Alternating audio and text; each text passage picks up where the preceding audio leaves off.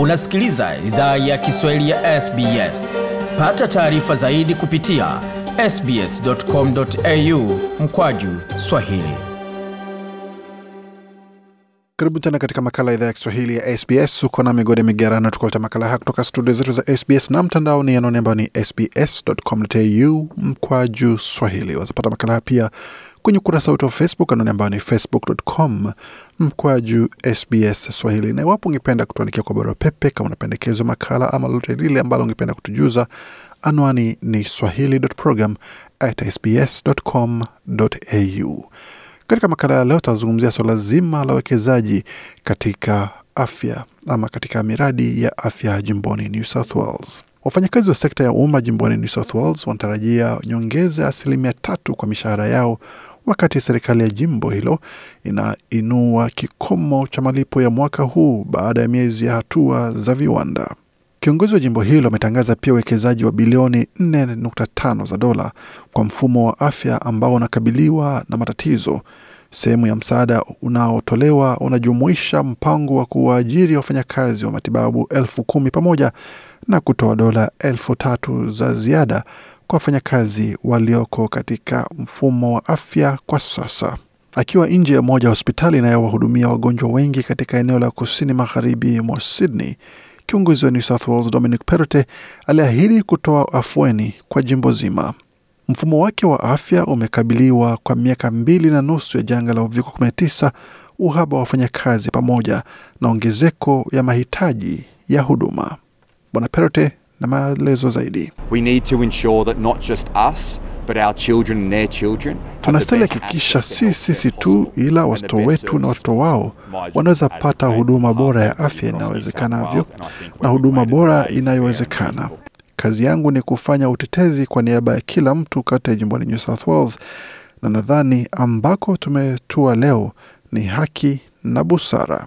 Kiongozi huyo alitangaza jeki kwa ongezeko kubwa zaidi kwa sekta ya afya ya jimbo. Dola bilioni 4.5 zitatolewa katika miaka minne ijayo, na msingi wake ni msukumo mkubwa wa kutoa ajira. Idadi ya ajira za kudumu elfu kumi za ziada zinaundwa kwa wafanyakazi wa matibabu na kuna mipango ya kujaza nafasi 7600 za kazi kufikia mwaka ujao. Brownie Taylor ni waziri wa afya wa kanda ya New South Wales. Alipozungumzia hoja hii, alisema kwamba It's nurses, it's doctors, it's physios, it's OTs, ni wauguzi, madaktari, wataalamu wa matibabu ya viungo, OTs, wataalamu wa huduma ya kuongea na wataalamu wa kutoa maelekezo. Hao ni watu wote tunaohitaji kuhakikisha mfumo wetu unaendelea. Malipo ya mara moja ya dola elfu tatu yanatolewa kwa wafanyakazi wote wa afya kama shukrani kwa huduma yao wakati wa janga. Hatua hiyo inafuata uwekezaji wa dola bilioni 1.7 iliyotangazwa wikendi iliyopita kwa huduma ya gari za dharura za jimbo. Ila miezi ya migomo na hatua za viwanda zimesababisha hali hii. Vyama vya wafanyakazi vinavyojumuisha chama cha wauguzi na wanaozalisha jimboni New South Wales cha Michael Waite vimedai kuwa mpango huo hauna maelezo ya kutosha pamoja na malengo ya muda mrefu. Huyu hapa Michael Waite na maelezo zaidi. And unless there's a real increase in the numbers of nurses and midwives on every shift, then today's announcement is going to be pretty hollow.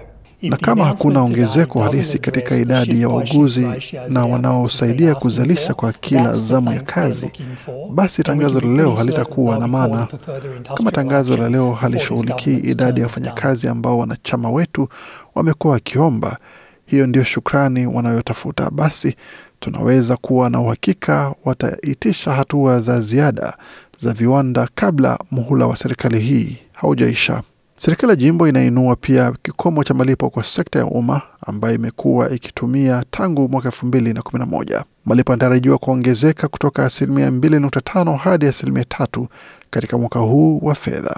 Malipo hayo yataongezeka tena hadi asilimia tatu nukta tano mwaka ujao, yakitegemea uzalishaji wa waajiriwa. Hiyo ni hatua inayowaathiri wafanyakazi laki nne wa serikali jimboni wanaojumuisha wafanyakazi wa afya, walimu, maafisa wa jeshi la polisi na wanaofanya usafi. Licha ya serikali kutoa nyongeza hiyo ya mishahara, Vyama vya wafanyakazi vimesema nyongeza ya asilimia tatu ni ndogo sana na ni chini sana ya mfumuko wa bei.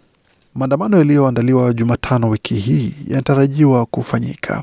Wauguzi, walimu na wafanyakazi wa usafiri wa umma elfu thelathini wanatarajiwa kuondoka kazini kushiriki katika maandamano hayo. Kwa taarifa hii pamoja na makala kama haya, tembelea tovuti yetu anwani ambayo ni sbs.com.au mkwaju Swahili. Makala aliandaliwa na waandishi wetu Omar Dehen na Gode Migerano. Hii ni idhaa Kiswahili ya SBS. Penda, shiriki, toa maoni. Fuatilia idhaa ya Kiswahili ya SBS kwenye Facebook.